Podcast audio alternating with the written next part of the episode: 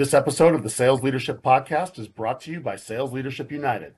Sales Leadership United is the world's largest collection of sales leadership assets, sales leadership frameworks, mindset tools, skill set tools, performance coaching, sales leadership training tools, video insights with some of the world's most successful sales leaders, tools used by sales leaders to create massive impact in the current environment. So don't waste your time trying to reinvent sales leadership. Head to Sales Leadership United on Patreon and check out what the world's most complete collection of sales leadership assets can do for you. Every topic you'll ever need and the tools to help you accelerate your sales leadership career all in one place. Check out Sales Leadership United today. Hi, I'm Rob Jepson, and my mission is to help sales leaders everywhere create record setting growth in the companies they lead. I'm here to share the secrets of the world's most successful sales leaders I don't care how big the company or how big the team, we showcase sales leaders who are taking what the market gives and then some. We feature leaders of teams that are beating their markets, winning at crazy rates, and creating life changing years for the people they lead. The Sales Leadership Podcast is brought to you by the Jepson Performance Group. We help sales leaders make how they lead their most defensible competitive advantage. It doesn't matter if you're a new manager, a first time VP of sales, or a seasoned sales leadership executive. Tap into the power of coaching with people who have been there, done that. If you've ever wondered how other people with jobs similar to yours are addressing challenges you're facing now, reach out to the Jepson Performance Group and learn why sales leaders all around the world choose us as their performance partner. Now, get ready for some serious insights from sales leaders that are making it happen. And remember, don't worry, we got you. Hello, and welcome to the Sales Leadership Podcast, where high growth sales leaders share high growth practices and tactics. And I could not be more excited to introduce this week's guest. Ali Razakos is changing how people talk about and address one of the most crippling challenges facing salespeople and sales leaders today. And what I'm talking about is imposter syndrome. And yeah, we've talked about imposter syndrome before, but we've never done it with a bona fide sales expert. And that changes today. Ali's had a really successful and decorated sales career, including stops at some of the most iconic sales teams in the world, like Salesforce. She's experienced it all in her career with some of these companies, like being a top performer, being promoted, and then being recruited into even more exciting opportunities. But along the way, she also experienced firsthand how real and just how widespread and common imposter syndrome can be. And it started her on an empowering and important journey. Ali's become the go to person in overcoming the quicksand like impact of imposter syndrome that's frozen way too many salespeople and sales leaders in their tracks. Today, it's going to be fun. Today, Ali runs a wildly successful coaching business. She's helped multiple hundreds of high achieving leaders who struggle with imposter syndrome. And she works with highly successful, wildly talented leaders just like you to help you overcome the negative self talk, build confidence, and then, as Ali says so well, I love this quote she has find success on their own terms. If you can't tell, this is a conversation I'm pumped about. I've been wanting to have this one for a long time and cannot wait to dive in. I don't want to screw around anymore. Ali, welcome to the show and thank you so much for joining me. Thank you for having me. What a great intro. Thank you. Well, this is a conversation that's going to help a lot of people. And I'm really, really grateful that you'd be willing to join us for a few minutes and talk about it because this is not something that's just for the you know the few and far between. This is something that's wildly uh, common and normal. And someone like you that actually has a background in sales is going to help a lot of people today. So thank you. Absolutely. It's an extremely normal human experience. Yeah it's very normal. So why don't we start by letting you introduce yourself just really quick for people who might not be familiar with you yet. Yeah. Who are you and what led you? Like it's really interesting uh, that you chose to be an imposter syndrome coach. What led you to that decision? For sure. I won't give like the whole backstory because I, I, tend to do that. But we only have 45 minutes, right? Exactly. Yeah. yeah. It'll be like 12 minutes of it. So that's kind of boring. But um, so, you know, I've been in sales kind of from the beginning. My first job you know was in sales when i was in college and whatnot. And then so when i got out of college with a language degree i'm like what the hell should i do with that? So i jumped into sales. So had a bunch of sales jobs and then um, was like you know was right away good at them. So like many people they're kind of naturally talented um, at sales in terms of like being able to have conversations and be relatable and, and empathetic. And so I just kept pursuing it because I was like, well, it makes me money. I'm pretty good at it. And I found myself at Salesforce. Yeah. like every, you know, like everyone's like, oh, I guess I'm good at this. I'll just keep going. Right. So then I found myself at Salesforce 10 years ago, which was kind of like the springboard launching pad of of my career because obviously now I was in the big leagues, you know, everyone around me was super talented. Yeah, sure, I was the top rep at you know some smaller startup. No now, big deal. Yeah. yeah. but now it's like I need to be the top rep at this massive, you know, yeah. sales organization. So it really called upon me to, you know, dig deep into um my performance and you know my mindset and whatnot. And so I found imposter syndrome and coaching kind of hand in hand because I was really successful my first year at Salesforce when I was a BDR, and then I got promoted to account executive. And that success did not follow me to account executive. And so it was hmm. bottom of the dashboard month over month over month. And, you know, my mindset was just in the dumps, right? Beating myself up, blaming myself, then blaming others, you know, in my head, of course and just throwing me into a tailwind of a negative mindset, which was a self fulfilling prophecy, right? Whatever I believed then became how I acted. And then my actions created the result, which what then was poor. And that poor result then reinforced my belief in my mindset, right? So I decided to get a coach to, because I kind of identified, smart. yeah, I d- identified, I'm like, this is, you know, I have all these tactics, they're teaching me what to do, but like I'm messing it up. Like, you know what I mean? Like there's something within my mind that is holding me back. So I got a coach in that moment. Uh, and uh, I mean, obviously it changed my life. So the first thing it did was obviously help me understand the mindset that was holding me back, like that operating system that was holding me back, and to um, really understand my blockers and upgrade that operating system into one that was working for me instead of against me. And that completely turned turned around my performance. So I went from bottom of the dashboard to the literal number one rep on my team, hitting 150% of my number, going to club, the whole thing, right? Let's go. And I was just like, oh my God, coaching is magic. I cannot believe I found this magical tool that I don't think many people know about. Like, wasn't that big at the time, right? This 10 years ago.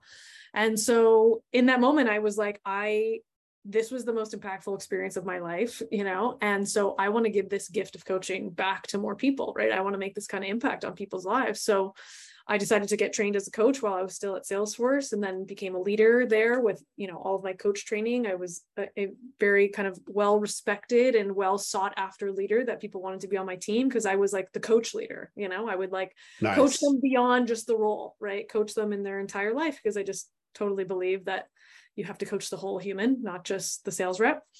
And uh, and so I did, especially you know, now, even more today than before. Even now, I mean, more. it's like being demanded today, right? People are obviously speaking out. And so had a really amazing career at Salesforce. Uh, left right before the pandemic to head up a revenue enablement team at a smaller company, and then a year and a half ago, just finally decided to take the leap and follow my own dream and stop you know making money for someone else's dream. And so and so i left the corporate world and started my own coaching business focused on imposter syndrome in particular because i think you know this is my this might be a bold statement to start off this podcast with but i let's really, go big ali go yeah, big baby. I really really truly believe that it's not for a lack of like understanding tactics and strategies and bant and sandler and la la la. It's the crux of imposter syndrome that is plaguing the poor performance in all of us, right? Because it's the mindset, right? If you have a mindset that's working against you, no amount of Sandler and Bant and all these things is ever going to cure that, right? Because you haven't addressed the actual core issue, right? You're just addressing the symptoms when you're trying to just give people tactics and strategies, right? Both are important, of course.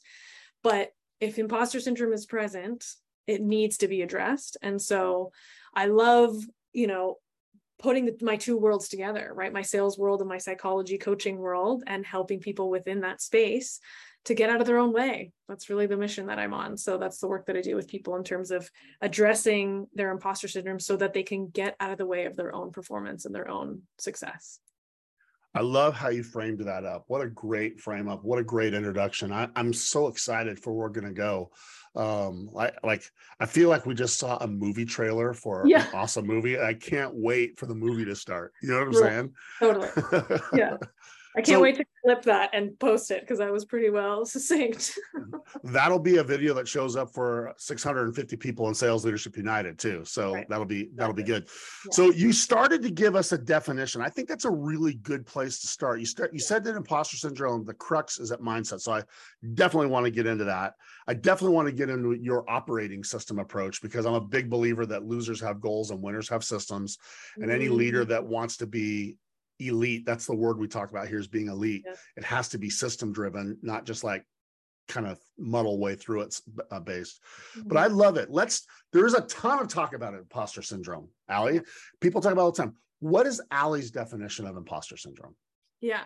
Okay so i'll give you like the, the clinical definition and then i'll give you my personal i want the ali you can start with the clinical yeah. but you better finish with the ali okay. for sure so okay. imposter syndrome is is you know feeling like a fraud, but it, it's but that's the clinical kind of the most common way of thinking about it. But the clinical definition is really about incessant negative thoughts about your performance despite evidence of success.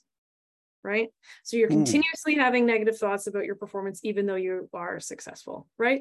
And that's that's pretty succinct. And I and I, I you know I believe that too. But I guess what I like to talk about more so is like the deeper level, right? To me, imposter syndrome is that, but it's more. It's also the fact that I think 99.9% of humans on this earth have a deep, deep belief in ourselves that we're not enough. And we can talk about why that is. I'm not just going to make a bold statement without backing it up, right? and and we also have a deep need, biological need to belong. And so yes imposter syndrome is actually a cry for belonging right? And belonging is is you know to be a part of a group to be a part of a community to be you know accepted and loved by others. But it's also about you accepting and loving yourself like belonging to mm. yourself right? And so but coming back to the not good enough because we have this belief that we are not good enough we completely disconnect from ourselves and beat ourselves up as the strategy for success, right? The chip on the shoulder, the needing to prove myself, right? And it can lead to success. Those are strategies, right? Yep. But they are not sustainable, right? You're not, your body's going to break down at some point, right? Because when you're trying to prove yourself and you got the chip on your shoulder and you're working like a dog just to prove that you're enough, right? Yep. you're going to neglect other parts of yourself, right? You're going to neglect your self care. You're going to like neglect your health because those things are distractions from the prize, right? The prize of proving that you're enough, right? But at some point, your body's going to, you know, catch up to you and be like, enough, I'm shutting down because you're not listening, right? And I'm going to shut down. But, um, but it all comes back to both the belonging and the not enough, right? And so for me, if we're feeling imposter syndrome, I actually think it's a great thing because I think that it's telling you it's time to take a pause and to do some inner work, right? To really figure out what is the belief, what's the operating system, aka the belief system that yep. I've been using that is keeping me in this story of being not enough and keeping me in the hamster wheel of feeling like I need to prove it. Where is wow. this from? Right. So good. I, I I'm already almost done with my first page of notes, trying hard to keep up with you. And and right now I feel like we're at a trailhead. Like when you go, like I, I don't I don't know if you like to I like to hike. You go to yeah. a trailhead and there could be like five hikes you go on from this one spot. Yes. And that's what I feel with you right now, Ali. I feel like there's at least five different topics yeah. you've just given me that we could do the rest of our what we got 35 minutes on on any of those. And um, I want to go with the sa- sales angle to start, if you're okay with that. I want to get into the psychology of it. I definitely want to do that, but I want to do it through the lens of sales because this is the sales leadership podcast. And you got 45,000 sales leaders that right now are either dealing with it, have dealt with it, or they're liars. Okay. Yeah, exactly. exactly. Yeah. Or they have to face the facts that they're a liar. Yeah, exactly. Yeah. I mean, at some point we deal with it. And mm-hmm. Do you think it shows up more in sales? Is like, does the world of sales and sales leadership foster this somehow? 100%. It is Why? A, Yeah. it's a breeding ground for imposter syndrome, right? Because it, it's performance based. And I get it. We live in a capitalist society. Performance is, you know, one of our big big values, right? But as humans, like when I guess when we focus on performance based as like a as the holy grail, right? It demeans people to their productivity, right? It makes you a number, it makes you a machine, right? How much output do I get from your input, right? Mm, mhm. And we are more than that. Obviously, we have feelings, right? We have emotions, we have all of these things behind our productivity, but yet the world that we live in is so performance based and it and it demeans us just to our productivity meaning that we then have to kind of turn off these other parts of ourselves right? Kind of hide how we really feel and hide what's really true about us. And isn't that exactly what we feel like when we're an imposter? We're hiding yes. right? We're not being our truest self right?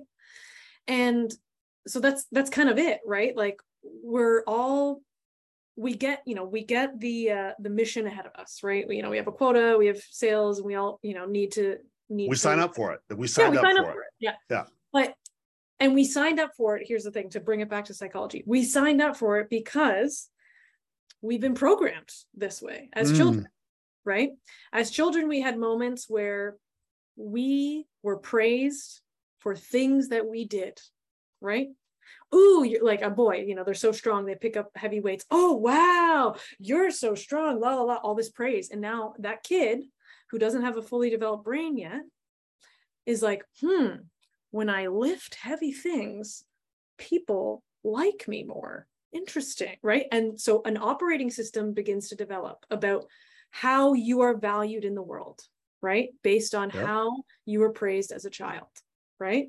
So you know for girls pretend that you know these are very generic uh, you know examples i'm giving but lots of girls are praised for their looks right? Their how you know their prettiness right?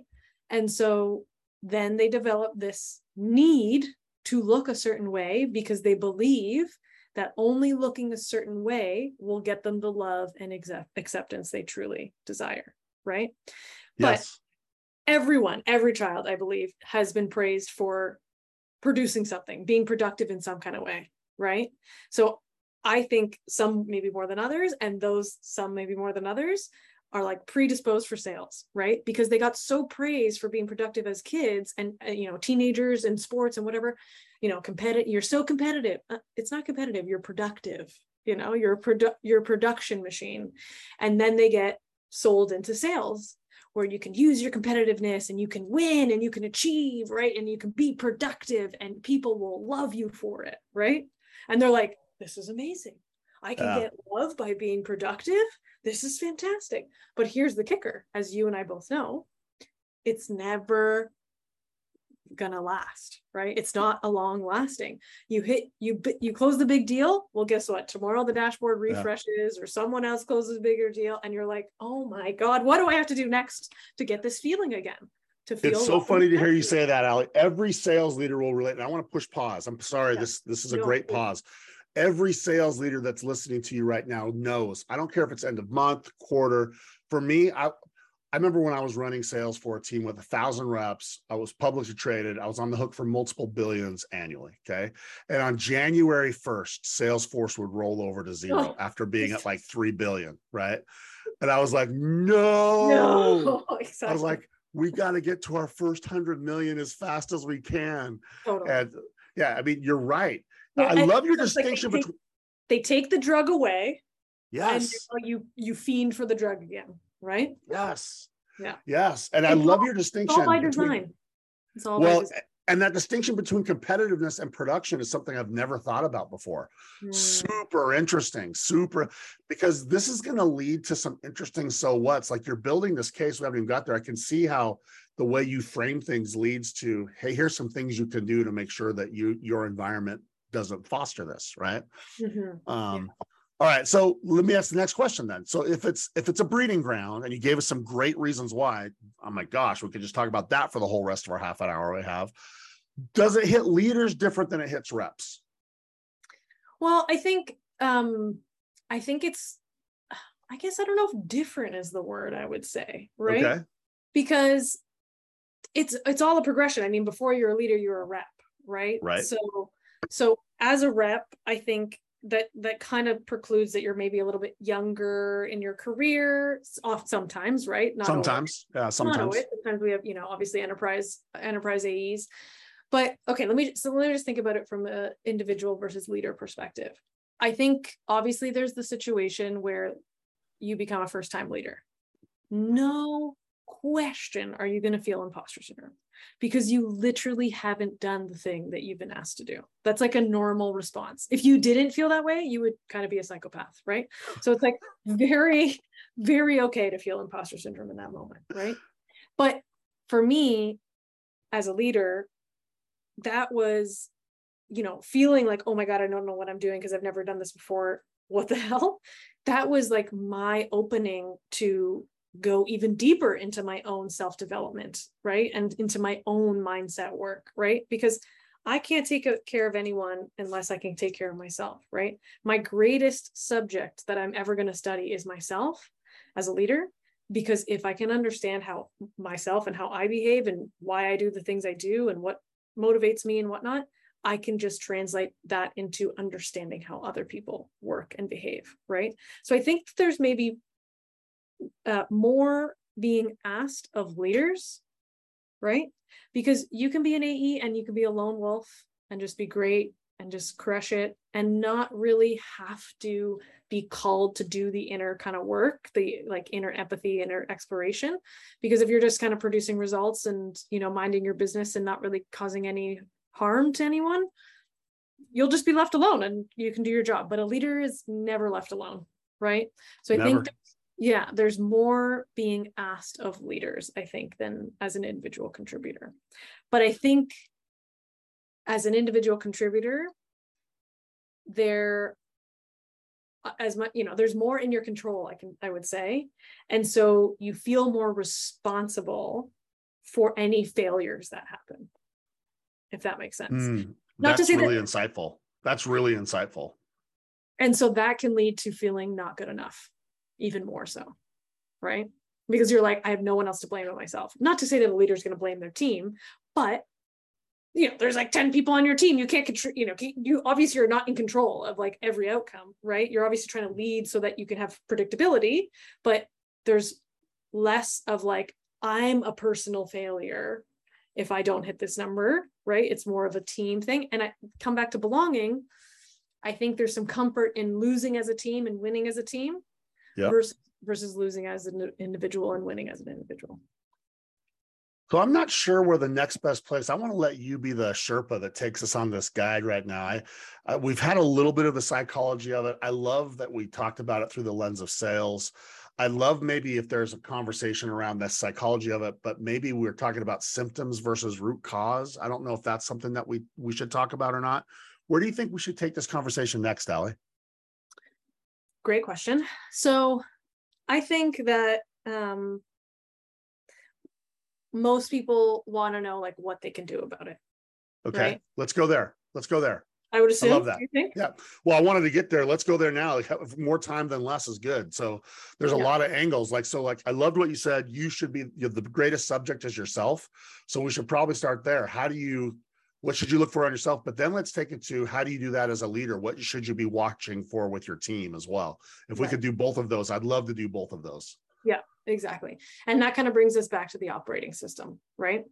So we the current if you haven't really you know done kind of your own self development you know have you have a coach or therapy or whatever it is if you haven't done that work then you're you're most likely operating on a very old operating system that you developed as a, as a kid you know four five six seven years old right? And you know we haven't done the updates. We've been ignoring that notification yeah. pop up well right? said well said. I mean everyone should i'm interrupting you so forgive me i'll shut up again. i love what you're saying. Everyone should have a like one of my biggest expenses I have is my mindset coach for myself. Sure. Yeah. Yeah. And like, I think that that's something that everyone should do. That mindset coach has done massive things for me. And I think you're dead on. I think every person that's listening should be considering things like that. So I'm sorry, keep going. Absolutely. And I had this aha moment today about why, and, and maybe I'll get to that in a second because I'll let me tell the context for why that aha makes sense. But so we have this old operating system that we developed as a kid. And like I kind of already described as a kid, we had all these experiences where we were either two things either happened, right? So I, I gave the example of like we were praised for something we did or produced yep. or won or whatever, right? And then that created an operating system of like, I need to do things in order to be valuable, right? And what that also told us is that I am not enough. I need to do in order to be enough, which created all of our obsession with productivity and being busy and all that kind of stuff. The second part of the operating system that was developed as a kid is you know probably when we were a little bit younger so we don't really have memory of this but oh does our brain keep the score here so you know when when we were babies we didn't have words to express ourselves right okay. but we we have all sorts of feelings and emotions happening inside of us we're angry we're sad we're upset we're afraid right and because we can't communicate with our words and even you know even a 3 year old doesn't really have the can't really actually tell you what they're feeling they don't really know right and so we act out our feelings right we mm. act out so we scream or we yell or we throw a tantrum or whatever it is, right? And parents, you know, who are doing their absolute very best, I truly do believe that. Parents have a really hard job because the world is so demanding of them, right? They they're trying to yeah. have a job. They're they're yeah.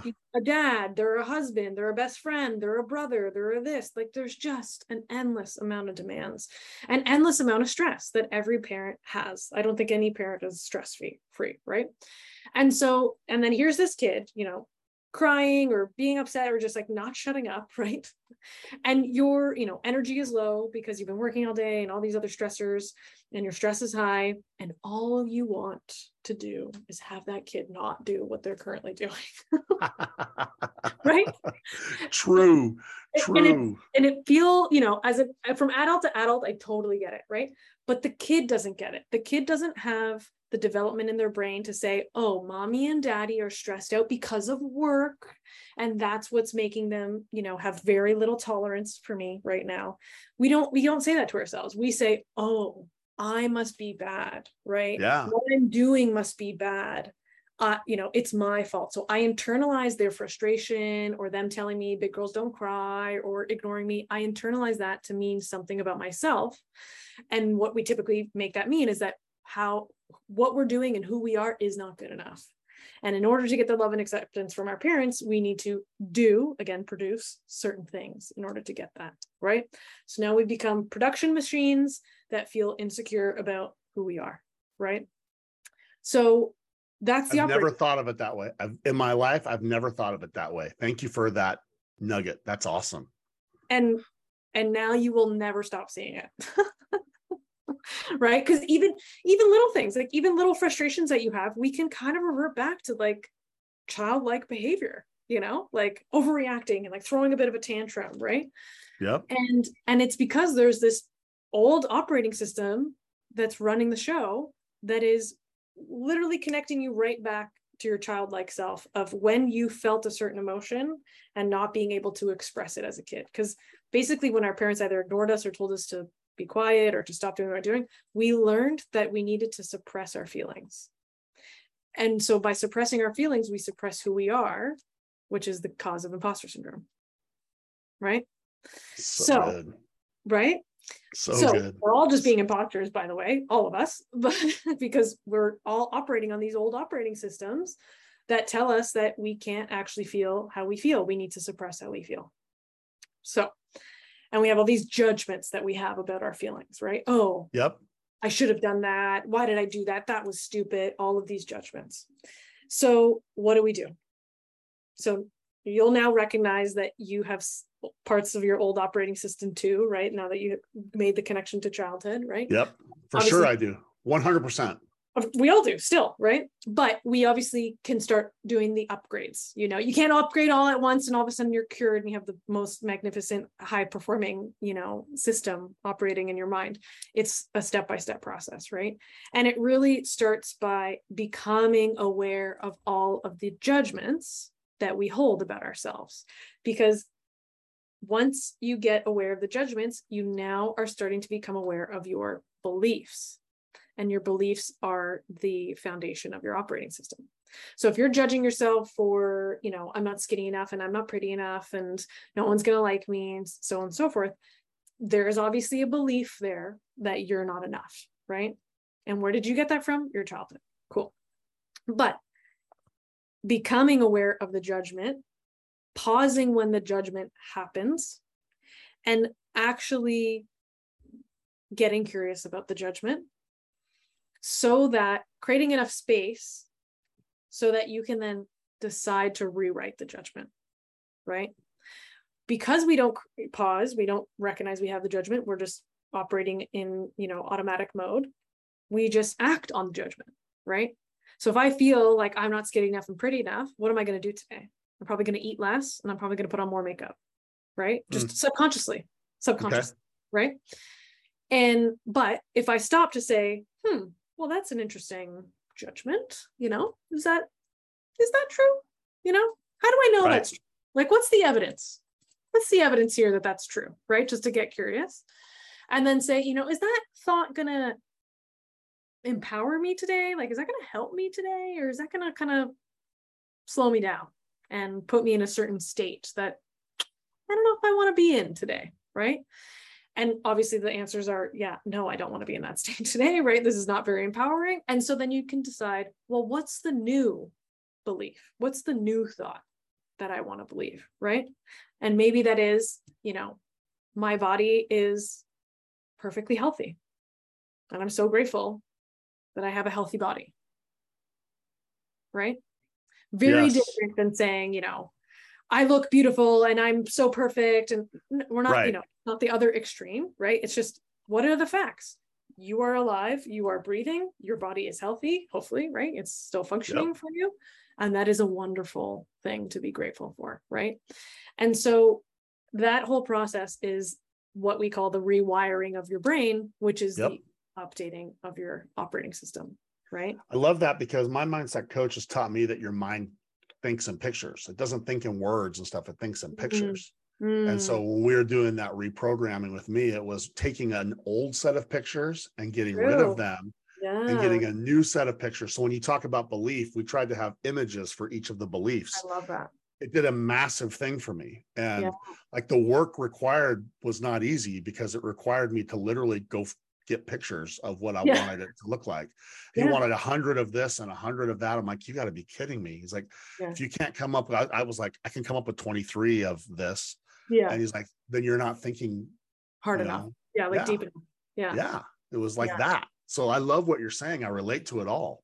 Well, and and that's the thing. So what I just described, I think a lot of people will be like, "Ugh, that sounds tedious." You know, like, "Ugh, who has the time for that?" Like, I don't know how to do that, right? And it's true we've never been taught how to do it you know to like pause and actually talk back to our thoughts and have a conversation with our thoughts.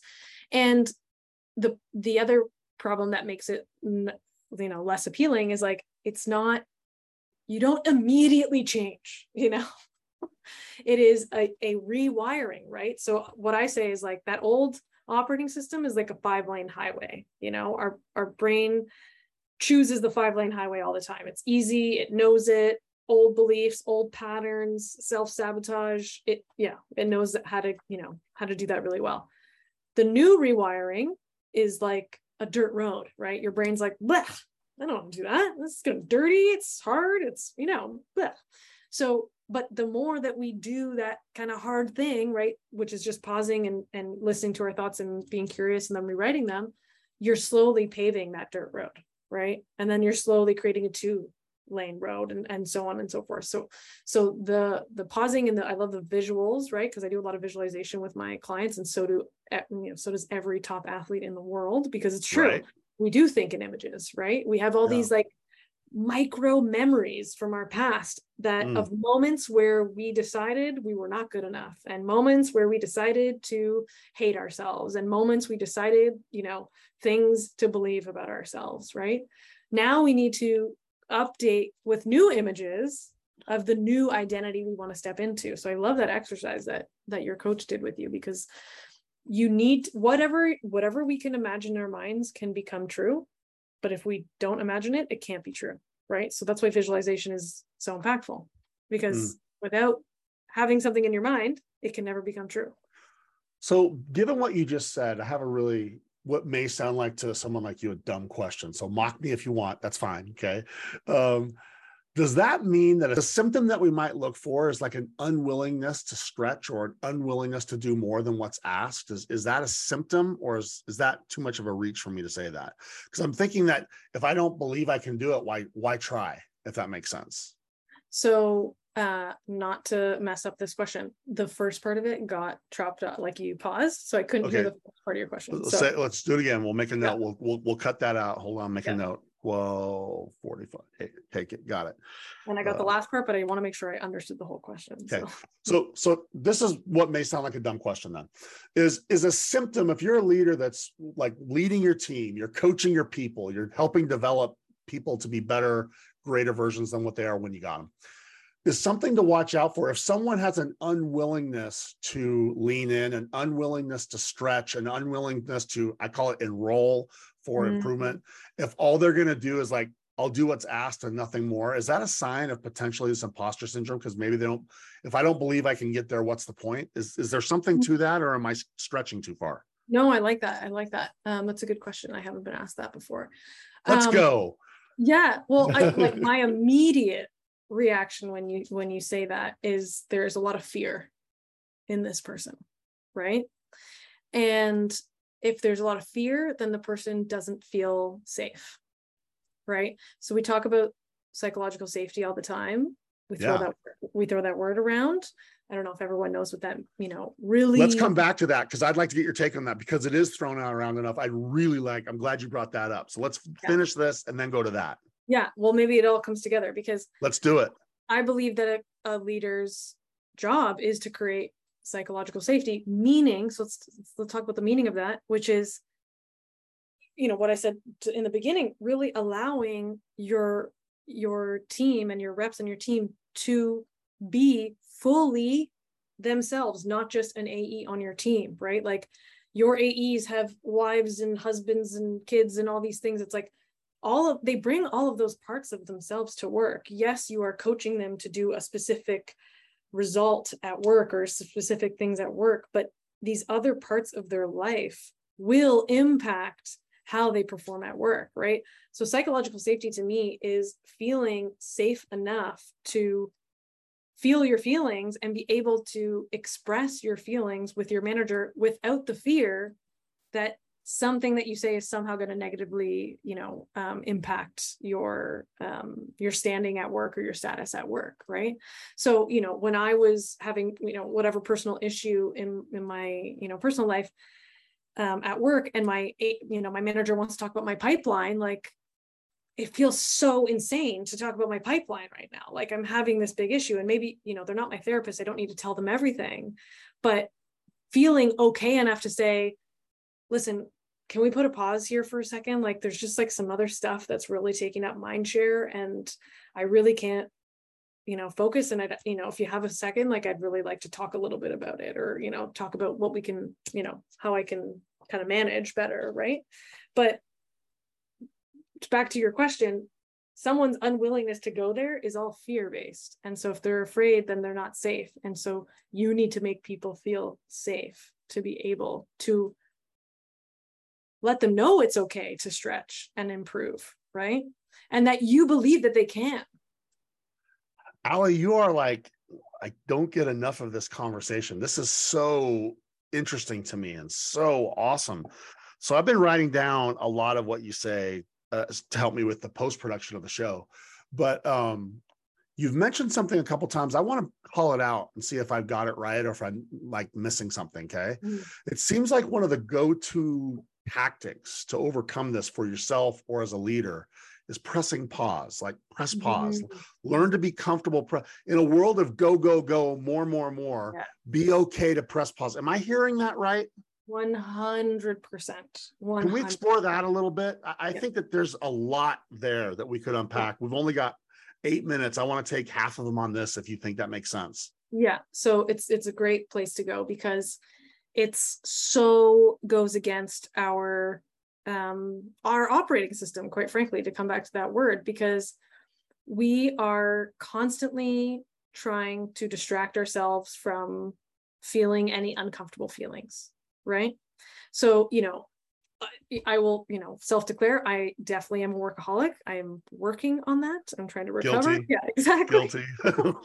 and I, I, did some work on it this this summer to really try to understand it a little bit better and what it feels like specifically for me, my own experience of it. Because it's one thing to be like, oh, I'm a workaholic, but what is that? How does that actually show up for me? It's not just like, oh, I work all the time, because that's actually not true. I have quite good boundaries about when I work and when I don't work. So on the outside, I don't think people would think I'm a workaholic, but that's not what it actually is. It's about how I'm talking to myself and how I'm relating to myself and what I tell myself, right?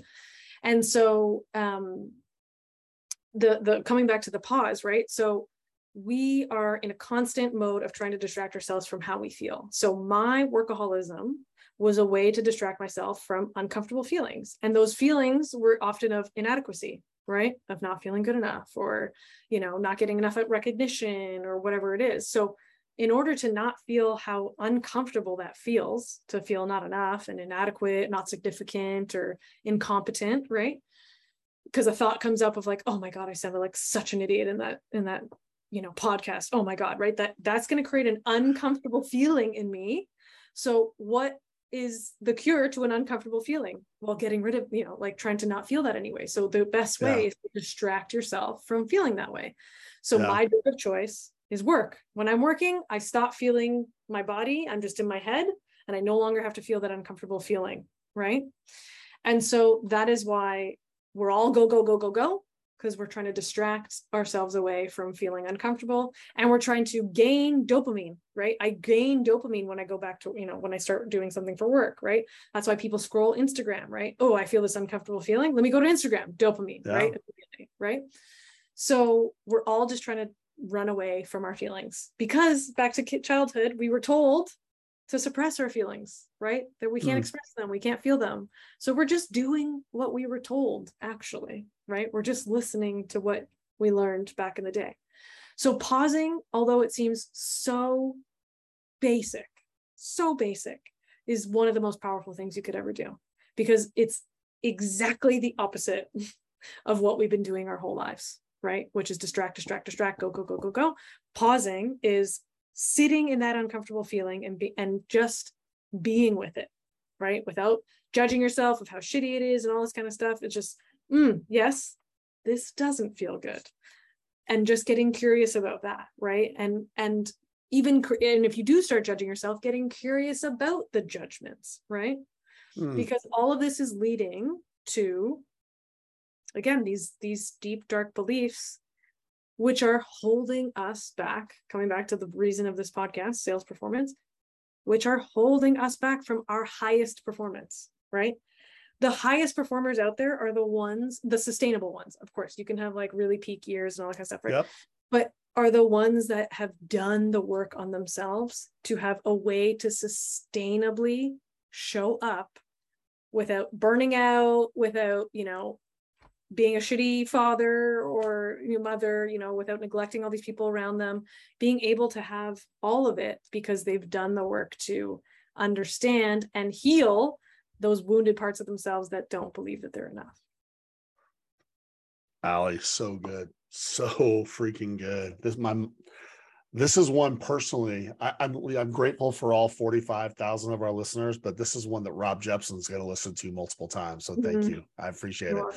Yeah. We're down to our last couple of minutes. I, there were a lot of things we said we'd get to that we did, and I hope maybe in a few months you'll come back and join us, yeah. and we'll go do a part two because this is something that's not going to go away. This is something oh, we're yeah. just going to get more and more at.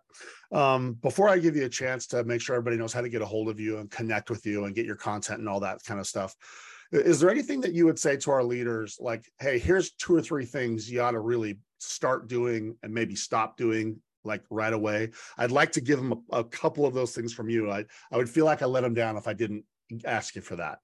Yeah, for sure.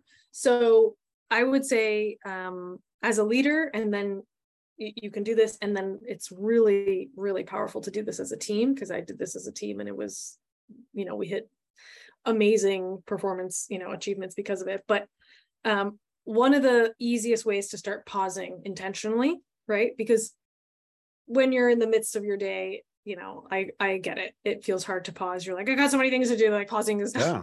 pausing is not available to me right now, right? But just notice that that is an old operating system telling you that. But anyways, um, um, so intentionally pausing. So gratitude journaling. Gratitude journaling is one of the most powerful and easiest tools to become more intentional and become uh, less judgmental, right? Because you can't be grateful and judgmental at the same time, right? So it's programming your mindset to look at things from a different lens, which is a beautiful way to also start to rewire your brain. When I started to gratitude journal like six, seven years ago, I mean, ins- insane. It felt like my brain was literally rewiring itself. Like things that used to annoy me, I was like, oh, okay, you know, not important, Wow. right? Cool. Yeah. So that's like a really intentional way to kind of pause, right? If, you know, pausing midday doesn't feel accessible right now to some people. The second thing as a leader is do it with your team. So I would um literally every morning I would meditate for 10 minutes with my team and then we would do 5 minutes of gratitude journaling. And sometimes people would share you know out loud. You could just do it in a slack I've had leader you know my clients will do it in a slack channel where everyone every morning will like say three things they're grateful for you know in their slack channel. And it just is creating obviously an updated mindset for the entire team right? But people will start to see changes in themselves and their colleagues and they will attribute that feeling to your leadership right which is obviously what creates you know kind of a following and more people wanting to work for Yeah. you because of that feeling that you make them feel inside right versus like the disco- the uncomfortable feelings that most people feel now you're filling them filling them with beautiful feelings that they want to feel more of right So So good. grat- gratitude for yourself, gratitude with the team. And I mean, this is obviously sounds very self-promoting, but like I cannot stress enough how important getting a coach is. We've already said it. No, this is a good Yeah. way for us to transition. Talk about why a coach, but then let's talk about how they get more of you. Let's let's do that Yeah. Listen, I, I don't like the show to be promotional, and this is not promotional. You are exactly the kind of person that our leaders should be introduced to. So I want them to have as much opportunity to learn how they get more of you because all we did was we didn't even Oh. scratch the surface, Oh, man. We just 100%. kicked a little dirt on the road. That's all we Yeah. just did. Exactly, exactly.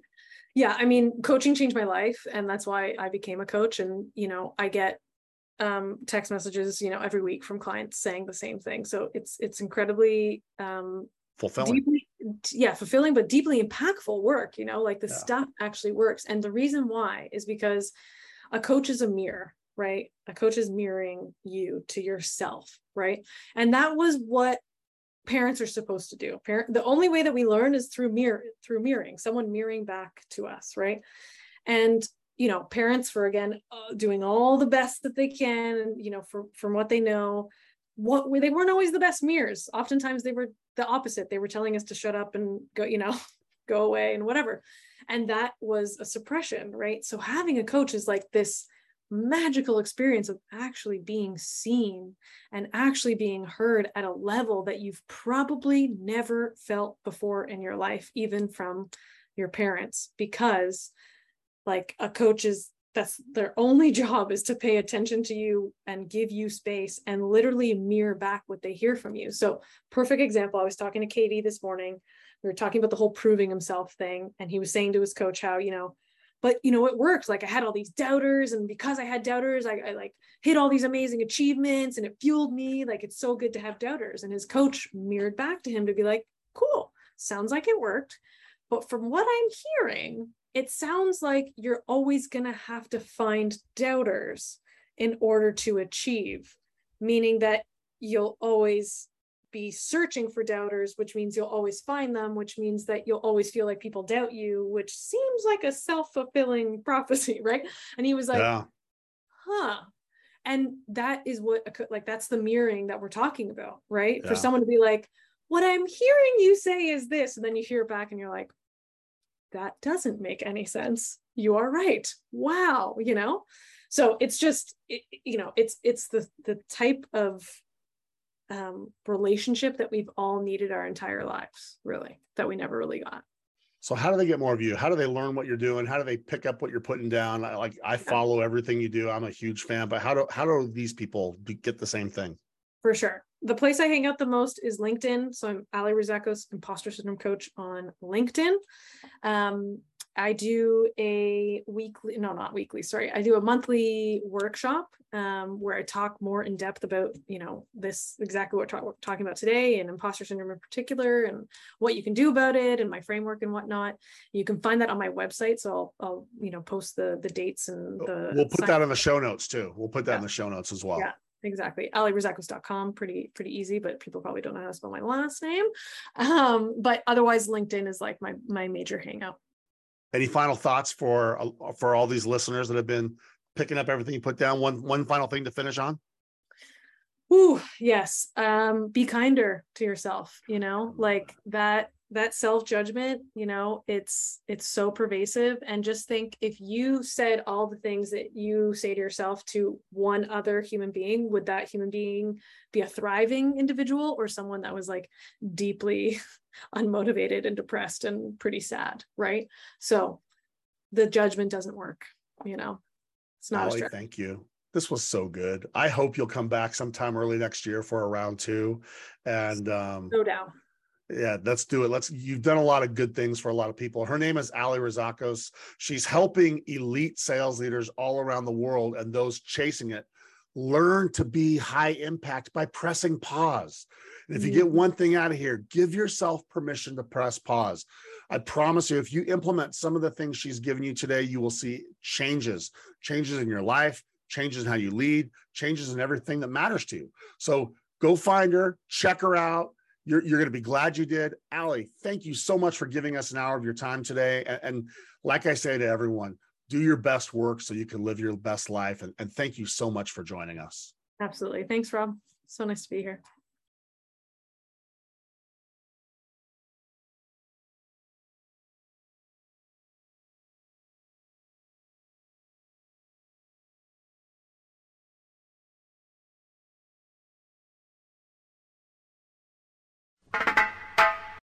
Hey everyone, welcome to another So What portion of the Sales Leadership Podcast, where we break down that interview and we ask ourselves, why did that conversation even matter?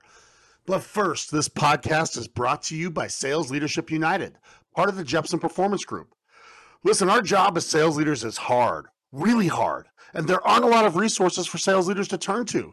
The fact is, most companies that spend millions in sales training, sales tools, sales process, and sales people spend nothing for sales leadership process, sales leadership training, and the only sales leadership tools are rolled up dashboards. And while it is true that companies should do more to develop the sales leaders on their team, the fact is they don't most of the time. And that's why I created Sales Leadership United. It is the world's largest collection of sales leadership assets and resources. And whether you're a new sales leader or one that's been leading teams for years, you'll find all kinds of tools to help you create more impact with the teams you lead faster. You're going to find it on Patreon, and it's like a Home Depot for sales leaders. You'll find video excerpts of this and all of our podcasts in three to five minute segments, all tagged and organized by topic to help you in your sales leadership journey. You'll find my very best content, over 100 hours of sales leadership training materials, sales meeting materials, leadership and one on one coaching systems, and much, much more. New material is added every single week, and you'll find everything you need to become an elite sales leader in Sales Leadership United. So don't go reinventing sales leadership. Invest in yourself because you're worth it. Tap into proven training and techniques used by some of the world's most successful sales leaders and head over to Sales Leadership United today.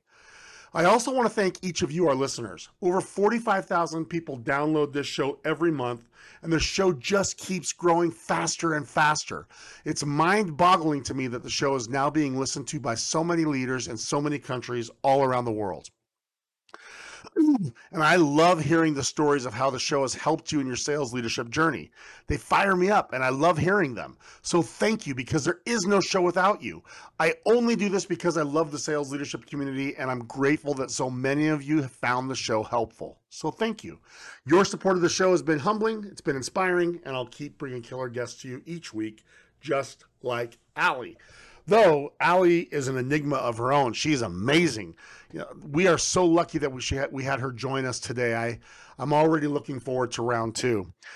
this conversation was the one I was looking forward to because I'm a fan of what she does. I follow her work. I've benefited from things she shared.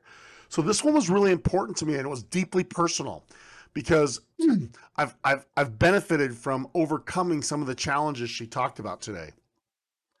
I also love the fact that her work stems from her time as a salesperson. She isn't just an imposter syndrome expert, she's an imposter syndrome expert for salespeople and sales leaders. So, yeah, I knew this was going to be great. But even then, I had no clue just how awesome this conversation would be because Ali has tons of depth here. If there's one thing you got, it's she is a bona fide expert and it's someone that is a sales leader you're going to want to follow. So she came out hot in this one. She came out pointing to mindset right from the get go. And it reminds me of a recent experience that I had. I got an iPhone 14 a few weeks ago. I was one of those pre order people. And I was several phones behind in the current model. And Verizon hit me up and told me it was time to upgrade. So they made it easy, and I did. Usually, I would do this at a store because I like them to move my data. I like them to move my contacts and everything else. And, and I like to just know that I leave the store with everything already done. Um, but in this case, the phone people that called me said, Hey, we're going to send the phone to your house and it's going to be really easy for you to update your Apple ID, put the two phones next to each other, and the new phone's going to automatically pull the data uh, and all the info from the old one and put it on the new one. So I opened the new phone, I set the language, I set up the Hey Siri, I did a couple of other things settings wise, and then we got to that first moment uh, that I want to refer to. And that moment was are you importing data from another phone? And I said yes. And that's when I got my first error message. And the error message said, we need to upgrade the iOS. And what Apple was calling the most powerful phone they'd ever made couldn't do the data transfer unless I'd upgraded the iOS because we were two iOSs behind. So I upgraded the iOS. I had no problem at that point accomplishing the data transfer and setting up the phone easily. And while this was happening, I realized this is exactly what we're up against as sales leaders. We can't ask people to have 2022 production this year if they're operating off a 2019 mindset. And going into 2023, we can't ask any of our team members to do modern levels of performance with a historical or outdated operating system. And having the outdated operating system, that's a surefire way to fueling imposter syndrome fast because Ali is right. Sales a breeding ground for imposter syndrome, and mindset is the crux of imposter syndrome. So, the first half of this episode is about why we should be aware of this and why we should be proactive about imposter syndrome. The back half of this is a freaking masterclass on what we can do about it. Mindset, psychology, self awareness, productivity is a driver of our self image, the role of feelings, second guessing, and all these kind of quote, I should have judgments. But what I really want to dive into is the concept of belief. Too many leaders coach to outcomes. This is a big deal. Uh, I have a chart on this that, that you're welcome to ask for. It's in Sales Leadership United. This psychology of coaching is massively important. Like I said, too many coach to outcomes. And this is a big mistake because honestly, we can't really control outcomes in sales and we need to stop trying.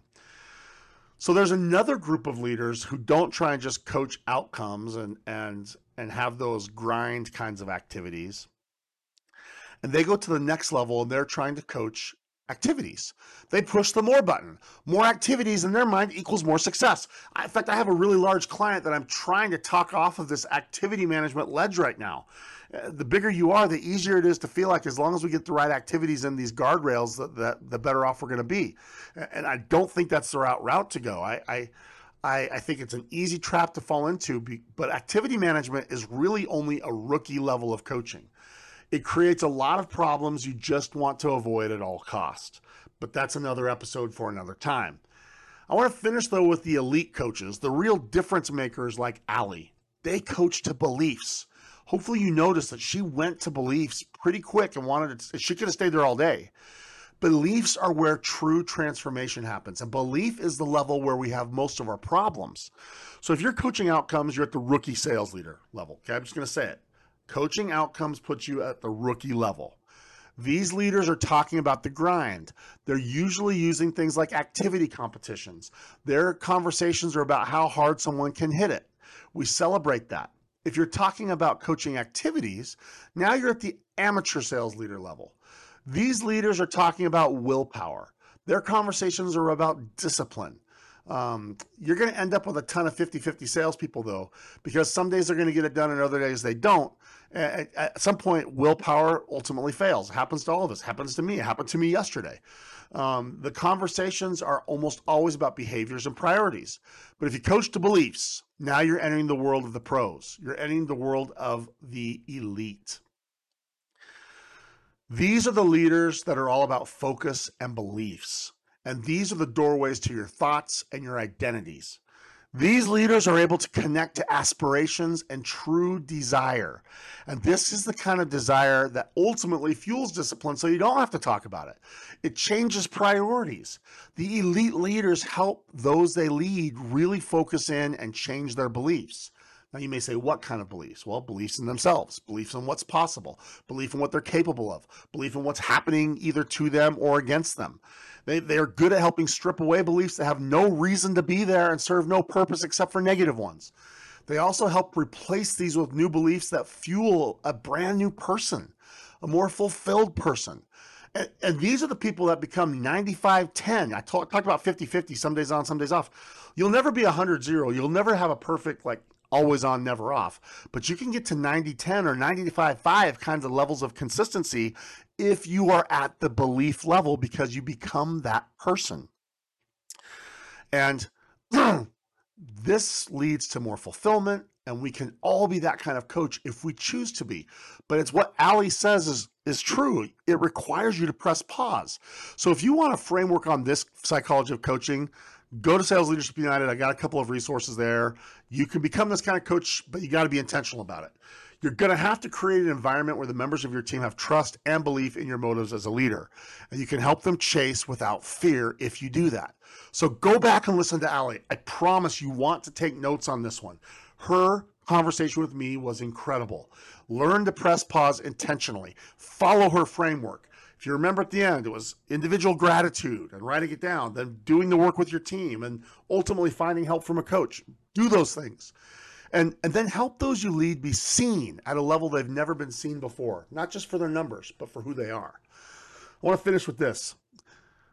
Imposter syndrome is very real and it can be very paralyzing. And if you as a leader aren't intentional you'll make it far more real than it might otherwise have to be.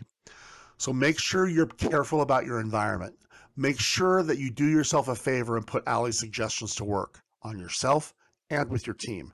And then do that work on yourself so you'll be equipped to help those you lead. Ali, thank you so much for joining me. I freaking love your work.